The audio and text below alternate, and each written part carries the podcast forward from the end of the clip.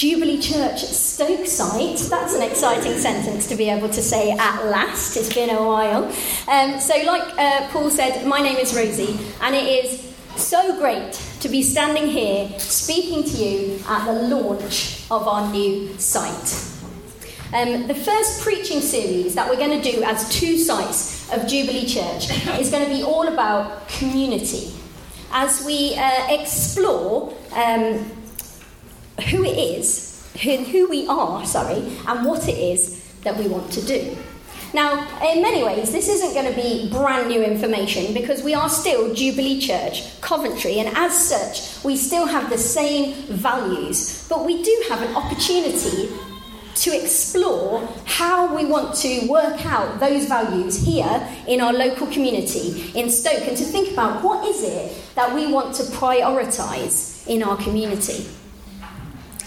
If you've been around at Jubilee Church for a while, you'll know that one passage that's central to who we are and what we do is Isaiah 61. Because this was spoken over us prophetically when the church first began many moons ago. And so this morning, as we begin, we're going to look again at Isaiah 61. And also at another passage from Isaiah in chapter 58 to help us to answer these questions Who are we, and what is it that we want to do. Now, seeing as we're a smaller bunch of friends here all together this morning, I thought that rather than just me talking the whole time, uh, I might go ask for some volunteers to come and help me uh, to read out some of the passages so you're not just listening to me. So, I wonder if anybody fancies a little bit of face mask free time to come and read out Isaiah 61 for us. Don't all shout at once. Yes, Julie. Woo! So, in a minute, do you want to come up and get ready? Uh, yeah. I've got it here for you. But before Julie does that, you just stand there ready. Oh, throw that one on the floor. Okay. Thank you. But before that, let me tell you a story. I hope you're sitting comfortably. Once upon a time, there were two kingdoms the kingdom of light and the kingdom of darkness. Now, every person in the world lived in one of these two kingdoms. But the people living in the kingdom of darkness didn't know that they were walking around blindly in the dark. These people tried many ways to make themselves happy. They tried money, they tried accumulating more and more stuff, eating delicious food, searching for romance. They came up with many creative ways to make their lives easier and more comfortable. They even tried looking for happiness from within themselves. Sometimes these things were good and they were happy for a while. But then something would happen that would shake them. And they'd realise that their world wasn't quite as stable as they'd first thought. And they weren't quite as satisfied as they had believed. There was a longing inside of them. And so they would continue their quest. The people living in the kingdom of light, however, had had their eyes opened. They saw that they could only find happiness from the great light, the one who ruled over their kingdom. This discovery was so great and affected everything that they longed to show the people who were walking in darkness what true happiness and freedom looked like. And so they set out to join their king on his great mission to open blind eyes and to set those walking in darkness free, to bring the whole world back into the kingdom of light. Let's hear Isaiah 61. The Spirit of the Sovereign Lord is on me because the Lord has anointed me to proclaim good news to the poor. He has sent me to bind up the brokenhearted, to proclaim freedom for the captives and release from darkness for the prisoners, to proclaim the year of the Lord's favour and the day of vengeance of our God, to comfort all who mourn and provide for those who grieve in Zion, to bestow on them a crown of beauty instead of ashes the oil of joy instead of mourning, and a garment of praise instead of a spirit of despair. They will be called oaks of righteousness, a planting of the Lord, for the display of his splendour. They will rebuild the ancient ruins and restore the places long devastated. They will renew the ruined cities that have been devastated for generations. Thanks, Julie. So, when Jesus first began his teaching here on earth, he read from this passage. He stood up in the temple and he opened the scroll and he read these words. And then he declared this Today, this scripture has been fulfilled in your hearing. Hundreds of years before that day, Isaiah had written those prophetic words we just heard, which one day he knew the Messiah would come and would speak, and that that would launch his new kingdom. And now, thousands of years later, as followers of Jesus, we live in that kingdom. This is our story. We have been brought out of the kingdom of darkness into his kingdom of light. Let's take a look at Isaiah 61 and see what being in this kingdom means for us. Jesus promises us good news for the poor, comfort for the broken-hearted, freedom from captivity, a new era of blessing. He promises joy, beauty, praise, righteousness, and restoration. This is our reality. As we begin this new thing here in Stoke, I encourage you to ask yourself this question Am I enjoying the benefits of this new kingdom? Several weeks ago, uh, a man called Andrew Davies came from Wales to speak to Jubilee Church, and he prophesied that we would be a people characterised by love, joy, and celebration.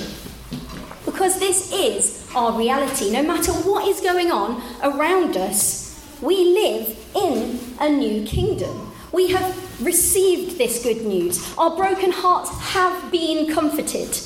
We have been set free from the captivity of sin and death. We now live in God's favour. We know true joy and beauty and praise, and we're able to live righteously by the power of Christ in us.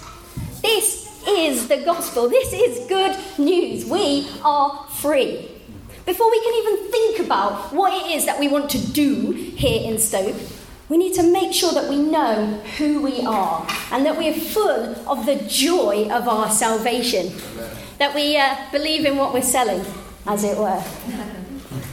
Of course, these blessings are not something that we merely know in our minds, it's something that we experience. This kingdom launching passage, which Jesus read, began with the words, The Spirit of the sovereign Lord is upon me.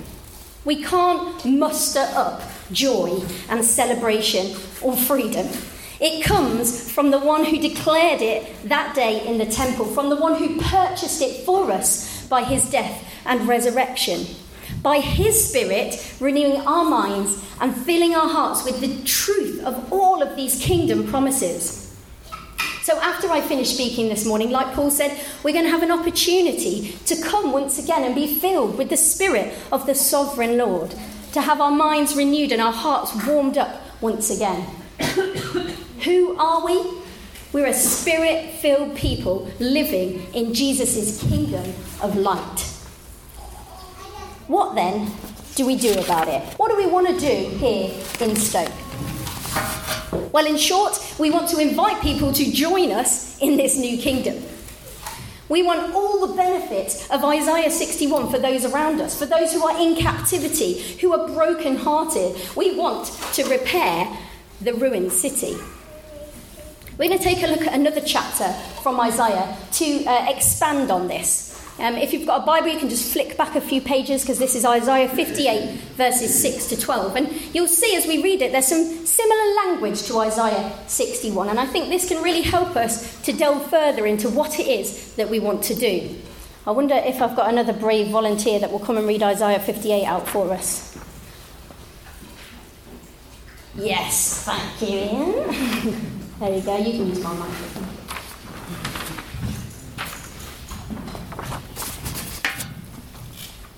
Isaiah 58, verses 6 to 12. Is not this the fast I have chosen? To loose the bonds of wickedness, to undo the straps of the yoke, to let the oppressed go free, and to break every yoke. Is it not to share your bread with the hungry and to bring the homeless poor into your house? When you see the naked, to cover him and not hide yourself from your own flesh. Then shall your light break forth like the dawn, and your healing shall spring up, speedily. Your righteousness shall go before you. The glory of the Lord shall be your rear guard. Then shall you call, and the Lord will answer. You shall cry, and he will say, Here I am.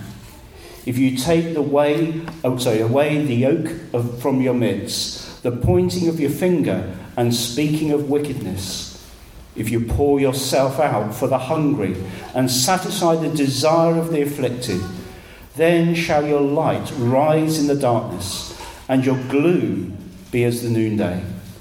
And the Lord will guide you continually and satisfy your desire in scorched places and make your bones strong. You shall be like water garden, like a spring of water whose waters do not fail. And your ancient ruins shall be rebuilt. You shall rise up the foundations of many generations. You shall be called the repairer of the breach, the restorer of streets to dwell in. Thanks, Ian. So, here in this passage, we see Isaiah is challenging the people of Israel who've been going through the motions but with the wrong motives. Now, I don't know if you remember, but last year uh, during the lockdown, Chris Atkinson, who many of you will know, shared a prophetic word with us. She said that the pandemic had forced us to put everything down and that we had an opportunity to choose what it is that we want to pick back up. As we start this new site here in Stoke, I am excited to be in that place. What is it that we need to pick up? Where have I been going through the motions? What is my motive and my heart for us as a people? I think Isaiah 58 can help us to answer some of those questions. Let's have a look at some of the things that God is looking for and some of the things that He promises. In verse 6, we are encouraged to free the oppressed. Who are the oppressed in our society? well, I would suggest that that is anybody who doesn't know Jesus. Anyone who's not living in the kingdom of light is living in the kingdom of darkness. I heard uh, an amazing talk uh, not too long ago uh, by an, a man called uh, Simon Guillebaud called Wake Up Now to the Satanic Lullaby, in which, in his words, he explores some of the deathly and insidious lies we are steadily being drip fed in the Western world, and how the gods of comfort and consumerism are ruling. If you want to be challenged and have your eyes opened to the oppression at work in the Western world today, uh, I encourage you to look that up and have a listen. We are surrounded by people oppressed by darkness. We need our eyes opening to see it and our hearts broken for them again. Isaiah 61 talks about proclaiming good news. We literally have the key to setting people free from oppression. Let's proclaim it, shall we? Verse 7 then tells us to go on and feed the hungry and clothe the naked. We know that we want to prioritise helping those in need. We can't read either of these passages from Isaiah, or in fact the entirety of the Bible, without seeing God's heart for the poor and vulnerable. Now, I don't know exactly how we're going to do this yet, but we believe that this must be a central part of who we are and how we spend our time and our energy. Isaiah 61 talks about binding and comforting. Our evangelism looks like action as well as words. So when we come to pray later and over the coming weeks, let's be asking the question how can we help the poor? What can I do to meet the needs of the most vulnerable around me? This is God's desire, so I have no doubt that if we come to Him and we humbly ask, He will direct our steps. Verses 8 to 11 of Isaiah 58 are full of these conditional clauses. He says, if you do this, then God will do that. Because God doesn't just like save us and then say, right, off you go then, chaps, bring in my kingdom, please. He promises that He'll give us all that we need. We get to work with Jesus in bringing in His kingdom of light, and in doing so, we get blessed. We see here some of the things God promises us healing, righteousness, protection, satisfaction, strength, life. For me personally, verses 10 and 11 have been something of a mantra lately when I've been up at 2 o'clock in the morning feeding a baby. If I pour myself out for the hungry, He will make my bones strong. God promises to sustain us and give us everything that we need. And finally, then, in verse 12, we see uh, this parallels verse 4 of Isaiah 61. He says, Your ancient ruins shall be rebuilt. You shall raise up the foundations of many generations. You shall be called the repairer of the breach, the restorer of streets to dwell in. Living here in Coventry, I can't help but identify with these verses. We are famously the city that was ruined, and we're still living in the shadow of that destruction but we get to be part of the restoration. Anybody else fancy raising up the foundations of many generations? Yes. Thank you. Restoring the world is God's ultimate plan because bringing his kingdom isn't just about saving individuals, but about transforming society and restoring creation. We don't just proclaim the new kingdom, we live out its values by the choices that we make. We don't have time to explore this fully, of course, but again, let's be asking ourselves how can I get involved in the restoration project? Once upon a time, there were two kingdoms. This is our story. Who are we? We're a people set free who are living in a kingdom of light. What do we want to do? We want to bring that kingdom and all the blessings that it entails to the people around us here in Stoke. Like I said, I don't know exactly what that's going to look like yet, but I want to know, and importantly, I want to start this site with my heart in the right place, asking God to guide us. Ultimately, why we're here and how we're going to do any of this comes back again to Isaiah 61, verse 1 by the Spirit of the sovereign Lord being upon us. So, we're going to take some time uh, to receive the Holy Spirit again this morning and to listen to God, asking Him to guide us. Uh, Simon and Tim, I wonder if you'd come back up whilst I finish. Paul and I started this morning by saying, Isn't it great that we're here? But why? Why is it great? Is it great because we got to walk here this morning? Uh, or because the donuts are back? Or because there's slightly less children for us to look after in the kids' work?